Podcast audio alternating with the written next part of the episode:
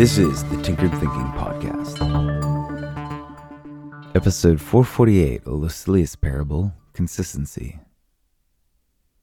Lucilius took a seat on a large boulder to look back on the progress he'd made, but a haze of gray erased his view.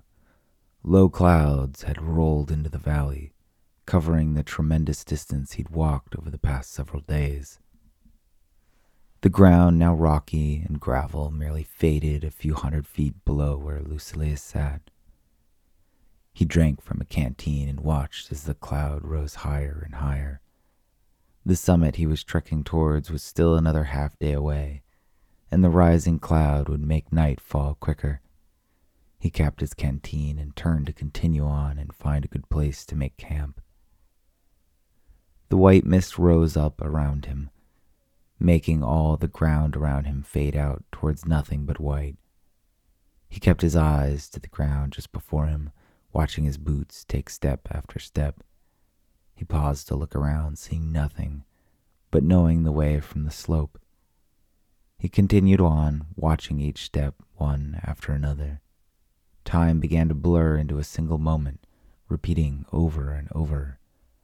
With the cloud blocking his view, his whole sense of the situation narrowed, and he began to wonder if he was indeed trapped in a loop of some kind. He kept on, noticing his breath in rhythm with the march of his step, and below the breath he began to sense the beat of his heart, all of it in a slow roll, repeating. Where many might find the trudge boring, Lucilius found himself falling into a sort of trance meditating on the gift of a simple moment that seemed to repeat with no novelty. Each time his mind wandered off to some distant worry or wonder, he quickly saw his boots again, and the whole moment rolled him once more and again. As the light of day began to fade, Lucilius finally decided to make camp. Pleasantly tired from the long day, he decided to skip dinner and go straight to sleep making a cocoon of his sleeping bag. The next morning, when Lucilius awoke, he opened his tent to find the clouds from the night before had vanished, and he was surprised to find that he'd camped nearly on the summit. He looked back down the mountain and down into the valley, amazed how all those blind steps had added up. This is the Tinkered Thinking Podcast.